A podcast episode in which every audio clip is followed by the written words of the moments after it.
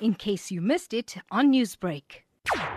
There's also the long-term planning um, of uh, uh, children's education, which involves um, supporting uh, children with furthering their studies at the tertiary institution. So when one does planning, you need to take uh, the two views into account. So which best investment and saving vehicle are available and how how do you compare and choose which option is right for you? I think the best thing to do in uh, is to actually speak to a financial advisor, and I'll tell you why. Because there isn't really a one size fits all, um, largely because of a number of variables. One, or affordability becomes an issue. Um, we don't have the same financial strength. Um, the age is also another factor to consider because the younger you are, you are more at an advantage because you've got lo- a lot more years to actually plan for children's education.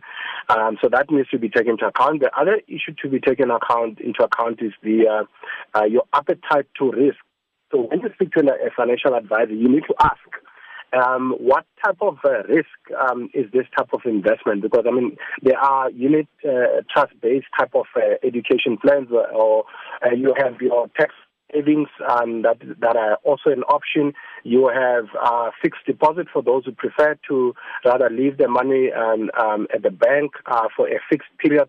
So there are all those different things that need to be taken into account. Um, so you, we need to profile the every individual so that the, the solution is tailor made for you uh, and for your pocket and so on. These are the kind of things that a person needs to be asking a financial advisor. How do you instill financial education and make sure your kids become sort of money savvy and, and not feel entitled but understand the value of money and savings? Brilliant question. I think first and foremost, uh, parents need to model the right financial behavior. You know, more often than not, you, you hear parents who say, no, but my child uh, is not good with money. But I mean, if you look at the parents themselves, they, they, there's a lot to be uh, to be desired. So I think the best thing is one is we need to model the right financial behavior. But then also have a money conversation in the house. You know, explain to the child that yes, there's this thing called budget. This is how it works. Encourage them to save. I mean, you open a bank account for them, or you can start with a piggy bank. Uh, you know, um, uh, and, and let them put every coin there. And at the end of once it's full, you go with them to the bank, and then they deposit the money in the bank.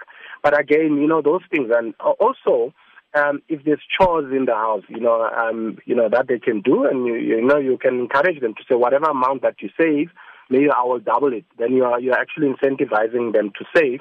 Newsbreak, Lotus FM, powered by SABC News.